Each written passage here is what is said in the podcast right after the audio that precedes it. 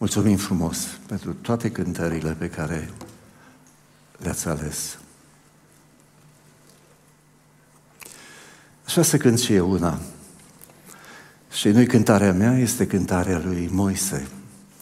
Și veți vedea că de-a lungul istoriei la cântarea lui Moise se adaugă și cântarea mielului. Și cele două împreună, într-un fel, se adună în carte Apocalipsa. Și asta dă o valoare extraordinară acestui capitol, deși atunci când îl citești îngrozești, pentru că sunt foarte multe amenințări din partea Domnului împotriva unui popor răzvrătit, împotrivitor la vorbă, încăpățânat, dragii mei, cu grumazul de fier, care cu cât îl binecuvintează Dumnezeu mai mult, cu atât fuge după alți Dumnezei, nădejdea că va avea mai multe binecuvântări, uitând că fuga după binecuvântări naște idolatrii. Și asta este durerea lui Dumnezeu în cântarea lui Moise. Dar dați-mi voie să adun mesajul cântării lui Moise în ce aveți înaintea noastră pe ecran. Cel ce a ales să nu răspundă cu iubire la iubirea lui Dumnezeu, va gusta din rigoarea dreptății lui. Citiți cu mine. Cel ce a ales să nu răspundă cu iubire la iubirea Lui, va gusta din rigoarea dreptății lui Dumnezeu. Dragii mei, ne-ar plăcea un Dumnezeu care să fie tot bun, nu mai bun, doar dragoste. Dar Dumnezeu este și dreptate. și de aceea, El mai întâi își oferă iubirea Lui ca să răspundem cu iubirea noastră, cu credincioșia noastră la credincioșia Lui. Dar atunci când refuz cu încăpățânare invitația lui Dumnezeu, oferta lui Dumnezeu, El întoarce cealaltă față a dreptății Lui, pentru că El este drept. El este drept. Dacă ați fost atenți la cuvintele care le-am citit, adună în ele câteva concepte importante. În primul rând este conceptul alegerii sau a liberului arbitru. Dumnezeu l-a creat pe om cu libertatea să spună da sau nu, să iubească sau să urască. Dacă ar fi o alt fel de lume, dragii mei, iubirea n-ar fi posibilă. Dacă ne-ar fi creat roboți, noi n-am putea alege. Alegerea este asemănare cu chipul lui Dumnezeu. Diavolul ne-a spus limpede în Eden, vei fi ca Dumnezeu, cunoscând binele și răul. A, dar ca să fii ca Dumnezeu trebuie să ai puterea să alegi întotdeauna binele și niciodată răul. Și asta nu ne-a mai spus-o și retul, șarpele, diavolul. Deci primul concept în afirmația noastră este legat de liberul arbitru, de libertatea de alegere. Poate că până acum l-ai respins pe Dumnezeu și El nu ți-a ieșit în cale și nici nu va face. Dumnezeu respectă libertatea pe care ți-a dat-o. Dar alegerile noastre, dragii mei, au consecințe. Și Observați, alegerea la care ne, ne cheamă Dumnezeu a fost precedată într-un fel de dovadă a iubirii Lui. El nu te pune să alegi cu ochii închiși, să alegi pe cineva pe care nu-L cunoști, să sari într-o groapă a întunericului, a necunoscutului, ci Dumnezeu mai întâi și-a demonstrat, s-a dovedit iubirea Lui și pentru ei și pentru noi. Și de aceea alegerea noastră este un răspuns la iubirea lui Dumnezeu. Iubirea noastră este un răspuns la iubirea lui Dumnezeu. Dar, pe de altă parte, odată ce Dumnezeu și-a demonstrat credincioșia, iubirea Lui, îndurarea Lui față de noi, El așteaptă un răspuns din partea noastră. Și, nu în ultimă instanță, alegerile noastre pot avea consecințe, consecințe eterne. Consecințe eterne. Și vom vorbi despre toate acestea. Dar dați-mi voi să mă întorc la actul creației, să vedeți că toate aceste principii sunt înzidite în felul în care Dumnezeu ne-a creat. Dumnezeu a sădit o grădină de den, cu alte cuvinte, a mobilat o casă pentru omul pe care urma să-l creeze. Apoi l-a luat pe om, l-a așezat în grădină ca să lucreze și să o păzească. Și Dumnezeu i-a poruncit și i-a zis, poți să mănânci din orice pom din grădină, dar din pomul cunoștinței binelui și răului să nu mănânci, căci în ziua în care vei mânca din el vei muri negreșit. Dacă analizăm doar aceste câteva cuvinte, toate cele patru principii sunt prezente în actul creației, în felul în care Dumnezeu ne-a gândit, ne-a conceput și ne-a dus în existență. În primul rând, Dumnezeu ne-a așezat într-o grădină și ne-a dat libertate, dar o libertate mărginită, dar din pomul cunoștinței binelui și răului să nu mănânci. După care ne-a tras atenția asupra implicațiilor alegerii noastre, pentru că noi putem alege să ascultăm sau să nu ascultăm, să iubim sau să nu iubim, să fim sau să nu fim credincioși. În ziua în care vei mânca din el, vei muri negreșit. Observați, toate principiile sunt acolo de la începutul istoriei din grădina Genesa. Cel ce a ales să nu răspundă sau, să pun în termenii, cel ce a ales să nu asculte de Dumnezeu, să nu răspundă cu iubirea la iubirea Lui, iubirea noastră stă în ascultarea de Dumnezeu. Va gusta din rigoarea dreptății Lui. În ziua care vei mânca din El, vei muri negreșit. Și, dragii mei, moartea înseamnă despărțirea de Dumnezeu și alegerile noastre pot avea consecințe eterne. Viața asta este un lat de palmă, este un abur. Ieri am fost tânăr, azi am îmbătrânit, mâine nu mai sunt. Și? Nu, nu, moartea nu este stația terminus și de aceea alegerile noastre trebuie să le facem acum și aici. Și ele pot avea două feluri de consecințe în eternitate, în veșnicie, viața sau moartea, relația sau despărțirea de Dumnezeu. Dar spuneam că răspunsul iubirii noastre, dacă n-ar avea sau n-ar fi precedat de iubirea lui Dumnezeu, nici n-am ști la ce să răspundem, nu-i așa? Și ăsta este lucru extraordinar. Dumnezeu nu-ți cere ceva ce El n-a demonstrat mai întâi înaintea ta. Dacă nu și-a vărsat iubirea asupra ta, El nu așteaptă ca tu să-L iubești. Dar poate că noi nu prea înțelegem întotdeauna iubirea lui Dumnezeu. Dați-mi voie să iau câteva texte din Noul Testament, să ancorez tot ce vom discuta mai întâi, adevărurile Noului Testament. Toți știți, Ioan 3 cu 16, nu-i așa? Ce scrie acolo? Fiindcă atât de mult a iubit Dumnezeu lumea că a dat pe singurul lui Fiu pentru ca oricine crede în El să nu piară, ci să aibă viață veșnică. Ați notat toate cele patru principii în textul nostru? Mai întâi Dumnezeu a dat și a demonstrat iubirea, o iubire arătată prin fapte, l-a dat pe Fiul Său, l-a trimis într-o iesle, ne pregătim de Crăciun, dar mai mult decât atâta, dragii mei, l-a lăsat atârnat pe o cruce în locul tău și în locul meu. Atât de mult a iubit Dumnezeu lumea că a dat pe singurul lui Fiu. Care este răspunsul nostru? Credința. Credința înseamnă ascultare, ascultare înseamnă iubire. Dragii mei, răspunsul nostru determină veșnicia noastră. Să nu piară, ci să aibă viață veșnică. Sau luați un alt text, din 1 Petru, capitolul 2, versetul 24 și 25. El, spune textul, a purtat păcatele noastre în trupul său pe lemn. Ați auzit la închinare, Ieslea uh, nu poartă un prunc oarecare, este întrupatul Fiu al lui Dumnezeu și este aceea există doar din pricina crucii care îl așteaptă pe pruncul acesta devenit om ca tine, ca mine, ca să ia povara păcatelor întregii lumi, să devină mielul lui Dumnezeu care ridică păcatul lumii. Cum putea Dumnezeu demonstra mai mult decât atât iubirea Lui față de tine? El a purtat păcatele noastre în trupul Său pe lemn, dar ascultați și așteptarea Lui Dumnezeu. Pentru ca voi, fiind morți față de păcat, să trăiți pentru neprihănire.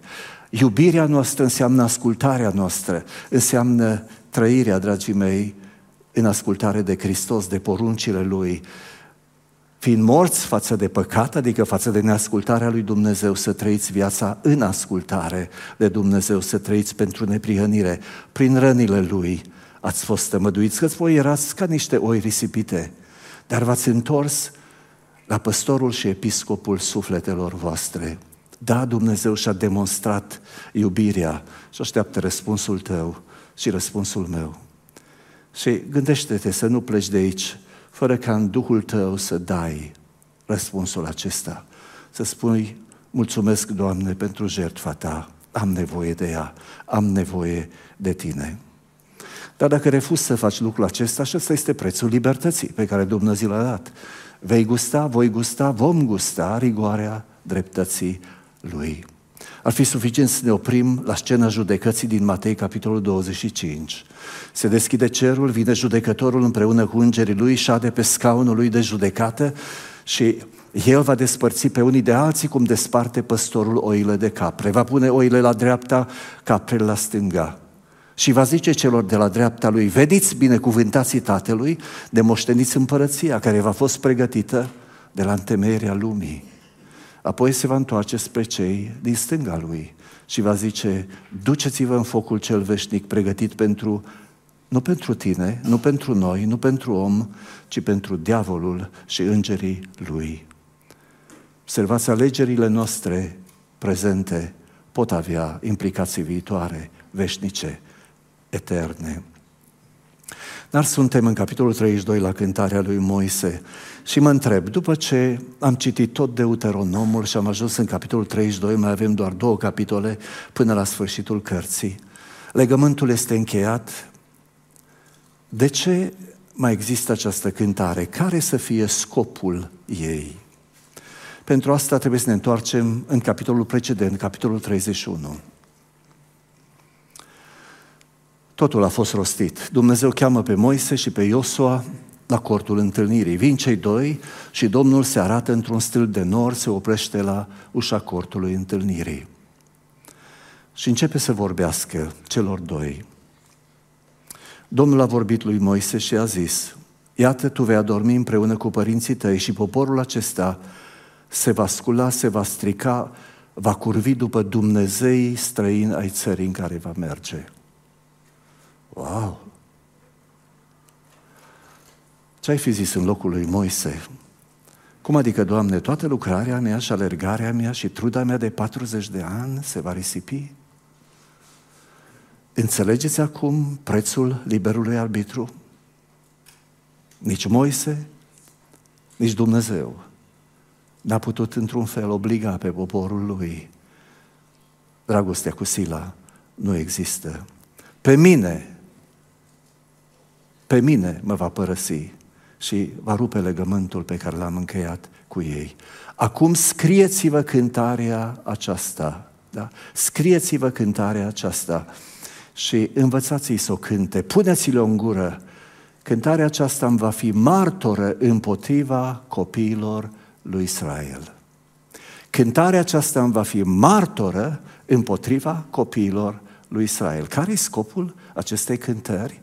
Dragii mei, este baza juridică a relației cu Dumnezeu. Atunci când lucrurile vor ajunge acolo unde Dumnezeu le vedea, pentru că El este Alfa și Omega, și El vede secole înainte ce se va întâmpla, dragii mei.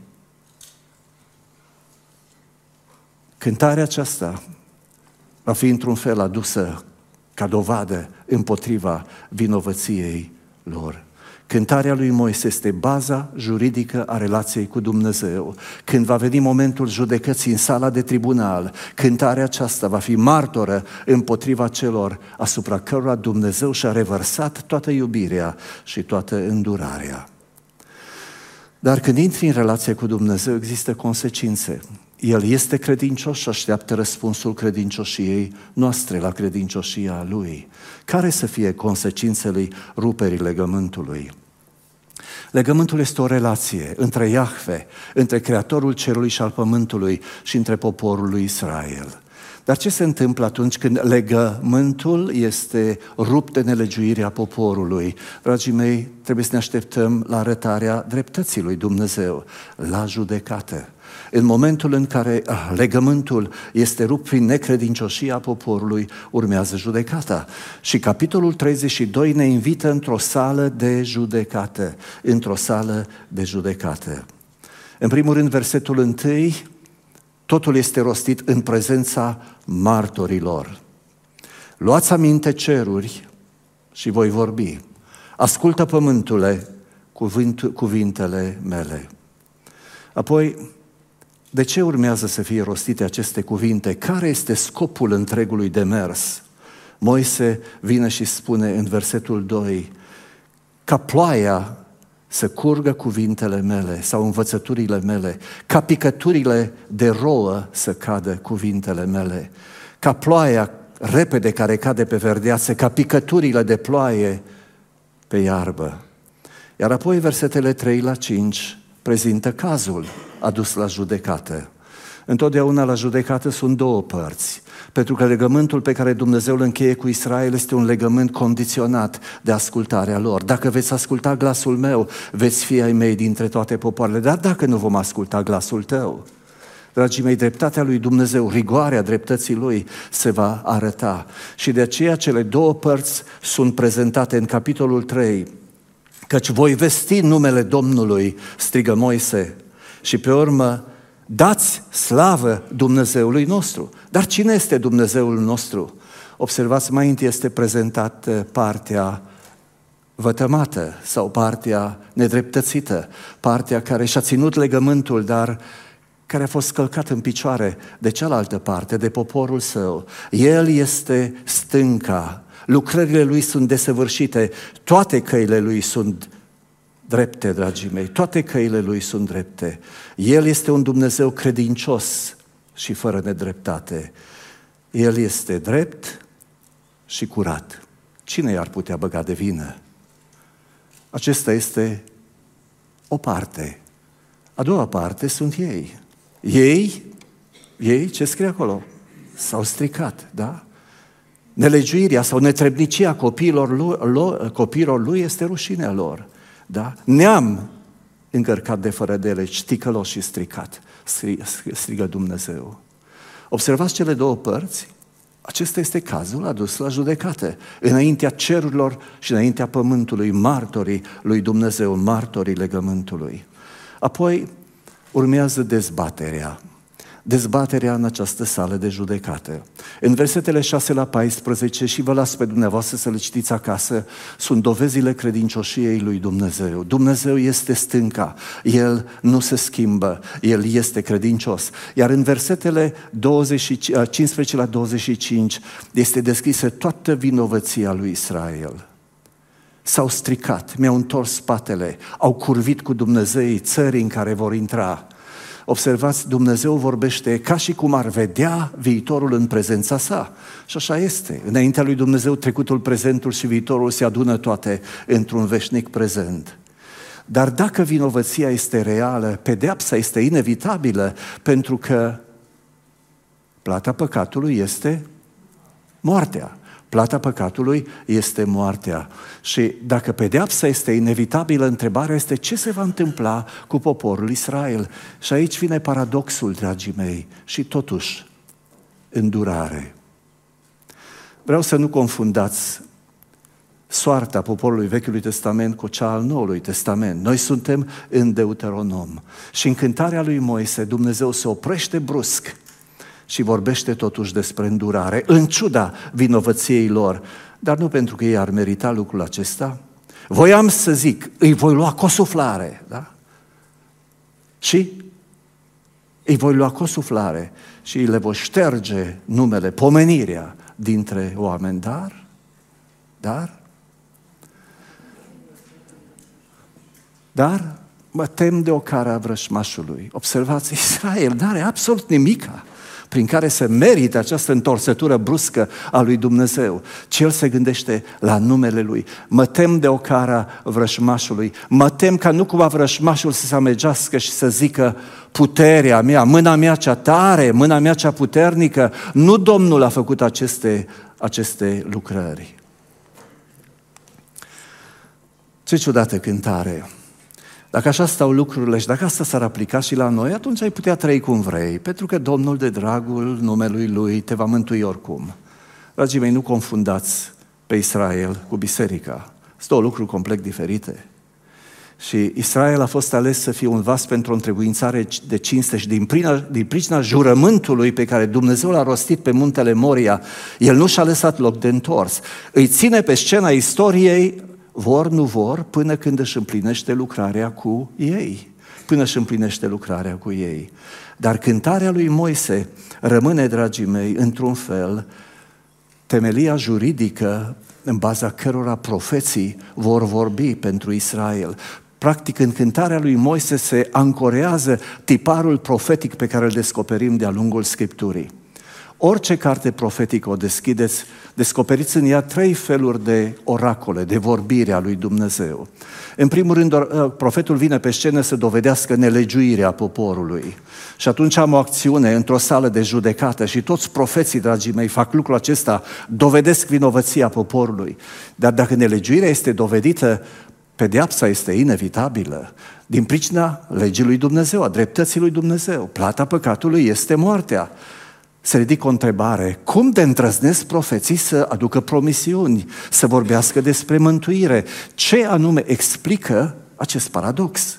Deși lucrurile sunt clare, nelegiuirea ar trebui pedepsită, totuși Dumnezeu își retrage mânia, își oprește mânia și îți oferă totuși mântuirea sau își oferă mântuirea poporului. Toate acestea vorbesc despre inima lui Dumnezeu. În versetele 28 la 35, Dumnezeu deplânge într-un fel starea poporului său. O, dacă ar avea un pic de bun simț, unul singur dintre ei ar urmări o mie și doi ar urmări zece mii. Dar, dar, au nebunit. Mi-au întors spatele. Da? Au nebunit. Mi-au întors spatele. Iar apoi când coborând spre sfârșitul cântării, Dumnezeu va avea milă de robii săi. Va avea milă de robii săi. Ascultați și concluzia cântării lui Moise. Versetele 44 la 47.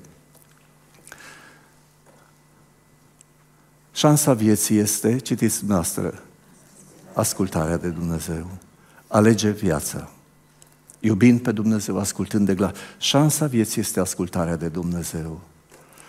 Dar uitați-vă cum se termină cartea. Moise suiete pe muntele Nebo, privește țara și vei muri. Din pricina neascultării tale împreună cu fratele tău Aron, la Meriba, la Cades Barnea, ți se rupe sufletul. Să vezi că dreptatea lui Dumnezeu se aplică până și la robul lui Moise care vorbea gură către gură cu Domnul. Dragii mei, cel care, cel care, cel care a ales să nu răspundă cu iubire la iubirea lui Dumnezeu, va gusta rigoarea dreptății Lui. Nu contează cine ești. Pe Dumnezeu nu-L cumpărăm cu absolut nimic. Dar cântarea lui Moise este foarte importantă pentru că spuneam este, dacă vreți, contextul în care Dumnezeu își va judeca poporul prin profeții lui de-a lungul Vechiului Testament. Aveți aici istoria lui Israel. Mai întâi sunt primele șase cărți. Noi suntem în Deuteronom. Dar pe urmă urmează judecători, primii trei împărați, Regatul Unit, după moartea lui Solomon, regatul se rupe în regatul de nord și regatul de sud. Și apoi între 860 și 460 avem cele 17 cărți profetice.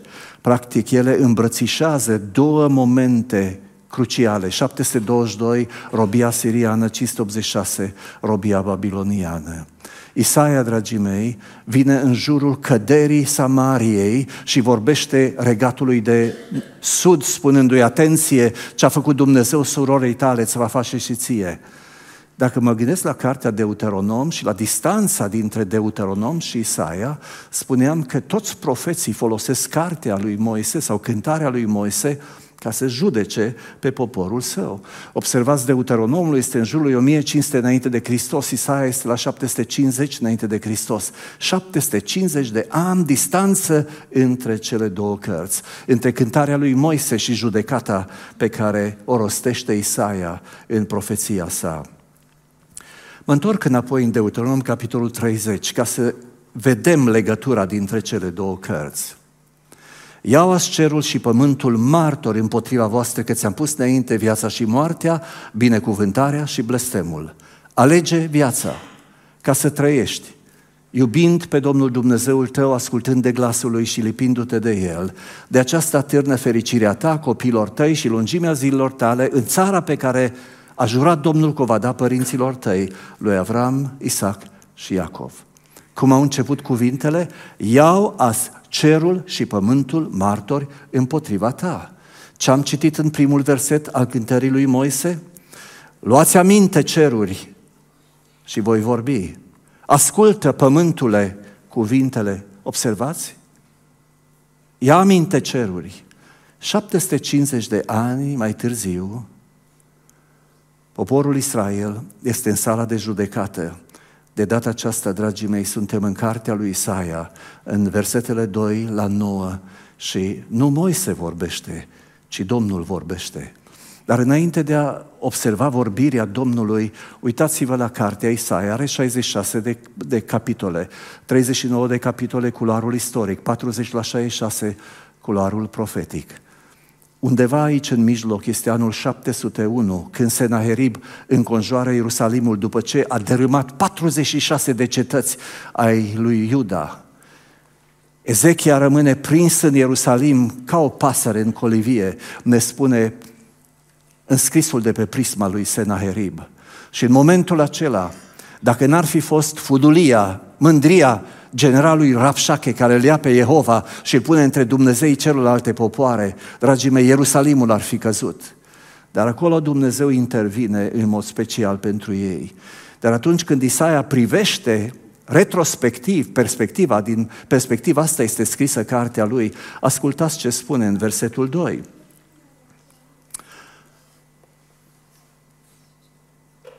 Ascultați sau ceruri și ia aminte pământule, căci Domnul va vorbi. De data aceasta, Domnul își acuză prin profet, profetul este gura lui Dumnezeu, își acuză poporul. Am hrănit și am crescut niște copii, dar ei s-au răsculat împotriva mea. Boul își cunoaște stăpânul și măgarul cunoaște ieslea stăpânului său, dar Israel nu mă cunoaște și poporul meu nu ia aminte la mine. Vai, vai, spune textul. Ce spune textul? Neam, neam păcătos și Vai, neam păcătos. Imaginați-vă inima lui Dumnezeu când se uită la poporul său pentru care a făcut totul. Neam păcătos și popor încărcat de fără de legi. Da? Sămânță de nelegiuiți și copii stricați. Au părăsit pe Domnul, i-au întors spatele, au disprețuit pe Sfântul lui Israel. Da?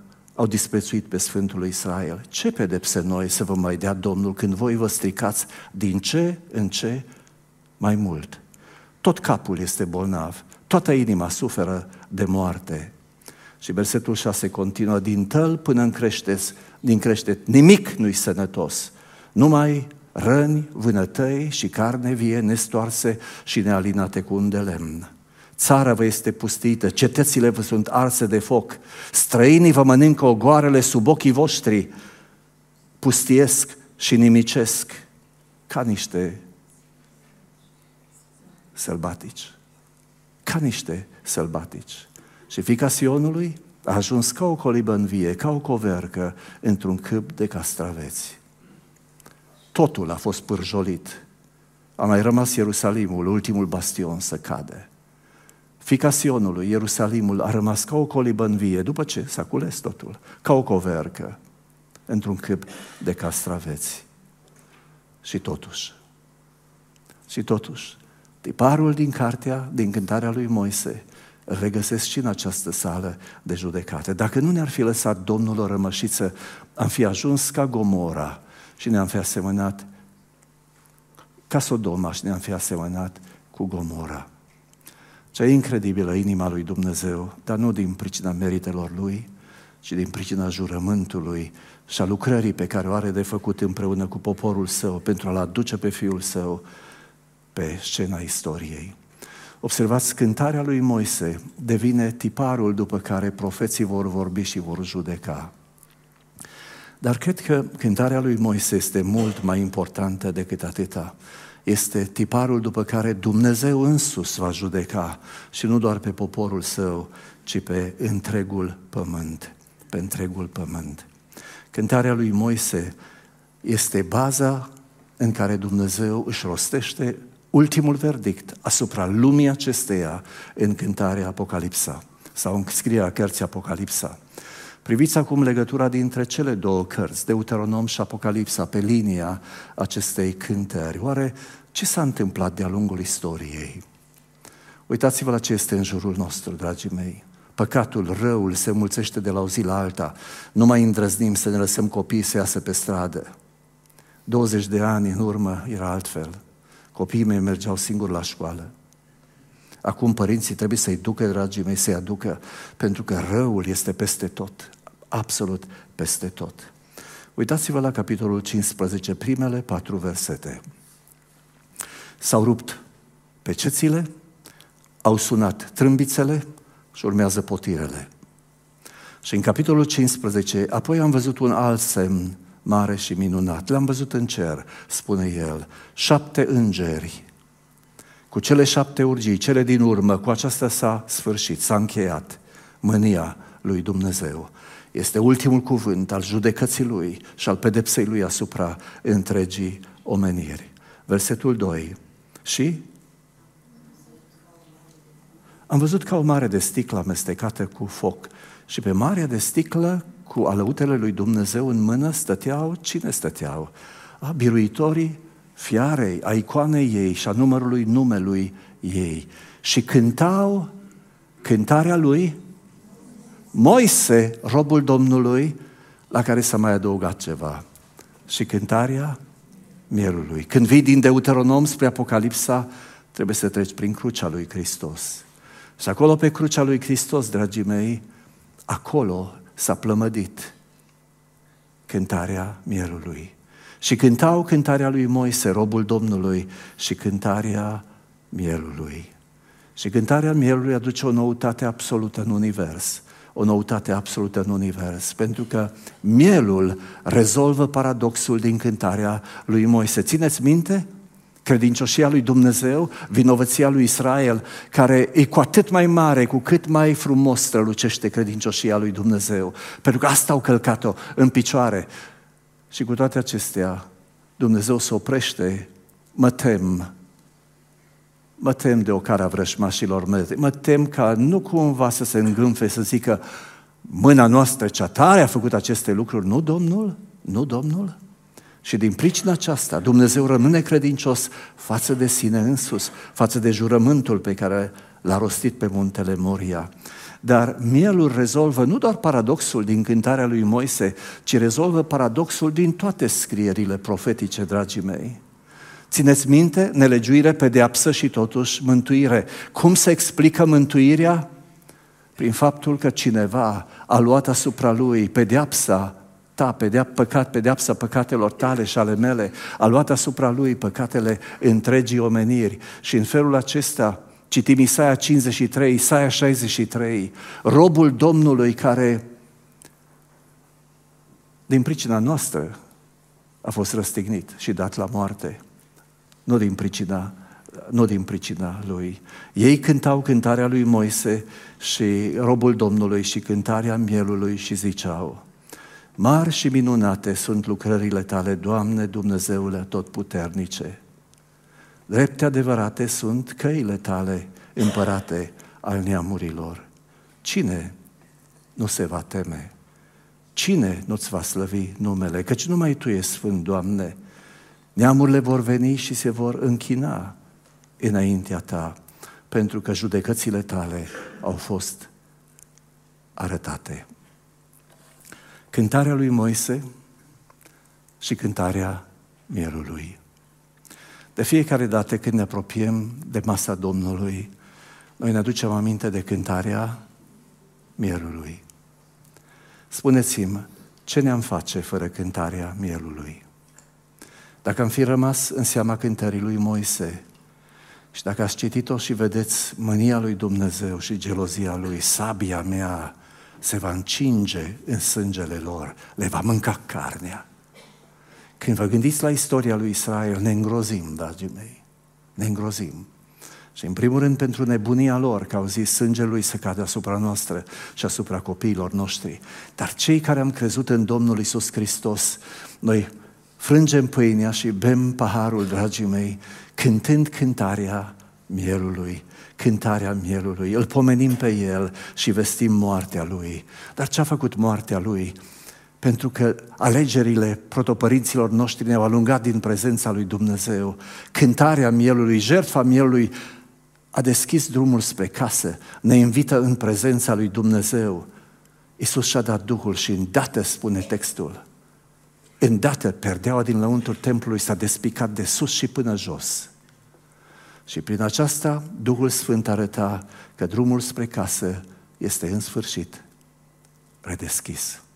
Ne putem întoarce în brațele Tatălui din pricina cântării mielului, a lucrării desăvârșite a mielului. Astfel, dar fraților, fiindcă prin sângele lui Hristos avem o intrare slobodă în locul preasfânt, pe calea cea nouă și vie pe care ne-a deschis-o El, prin trupul Său, prin perdeaua dinăuntru, adică prin trupul Său, și fiindcă avem un mare preot pus peste casa lui Dumnezeu, să ne apropiem cu o inimă curată, cu credință de plină, cu inimile curățite și stropite de un cuget rău. Și cu trupul spălat cu apă curată. Observați, toate le avem aici. Apa nu spală decât trupul. Sângele spală păcatele. Și suntem invitați în prezența lui Dumnezeu în baza cântării, în baza cântării mielului. Care este mesajul? Citiți cu mine. Cel care a ales să nu răspundă cu iubire la iubirea lui Dumnezeu va gusta din rigoarea dreptății lui. Pentru că alegerile noastre pot avea consecințe, implicații eterne. Implicații eterne. Și cel care are să nu răspundă cu iubire la iubirea lui Dumnezeu, ar trebui să înțeleagă câte ceva din rigoarea dreptății lui Dumnezeu. Câte ceva din rigoarea dreptății lui Dumnezeu. Două versete din cântarea lui Moise și le-am inversat, 39 și 35. Să știi că eu sunt Dumnezeu și nu este alt Dumnezeu afară de mine. Eu dau viață și eu omor. Eu rănesc și eu tămăduiesc. Și nimeni nu poate mulge, smulge pe cineva din mâna mea. Dragii mei, acesta este Dumnezeul nostru. Așa arată dreptatea Lui. Și textul continuă în versetul 35. A mea este răzbunarea și eu voi răsplăti. Cu siguranță că vă sună în urechi textul acesta din Noul Testament. Și știți de ce? Pentru că atunci când n-ai acceptat invitația Domnului Iisus Hristos pe calea cea nouă și vie pe care ne-a deschis-o El, când perdeaua s-a rupt și, adică trupul lui s-a frânt pe cruce, trupul lui s-a frânt pe cruce ca să te invite acasă, va trebui să stai în fața dreptății lui Dumnezeu. Cine a călcat legea lui Moise este omorât fără milă pe mărturia doi sau trei martori. Cu cât mai aspră pedeapsă, credeți că va lua cel ce va călca în picioare pe Fiul lui Dumnezeu, va pângări sângele legământului cu care a fost sfințit și va batjocori pe Duhul, Duhul Harului. Că cea mea este răzbunarea, eu voi răsplăti și în altă parte Dumnezeu va judeca pe poporul său. Și observați de data aceasta, cuvintele din cântarea lui Moise capătă o imensă greutate, pentru că iubirea lui Dumnezeu s-a consumat pe crucea de pe calvar.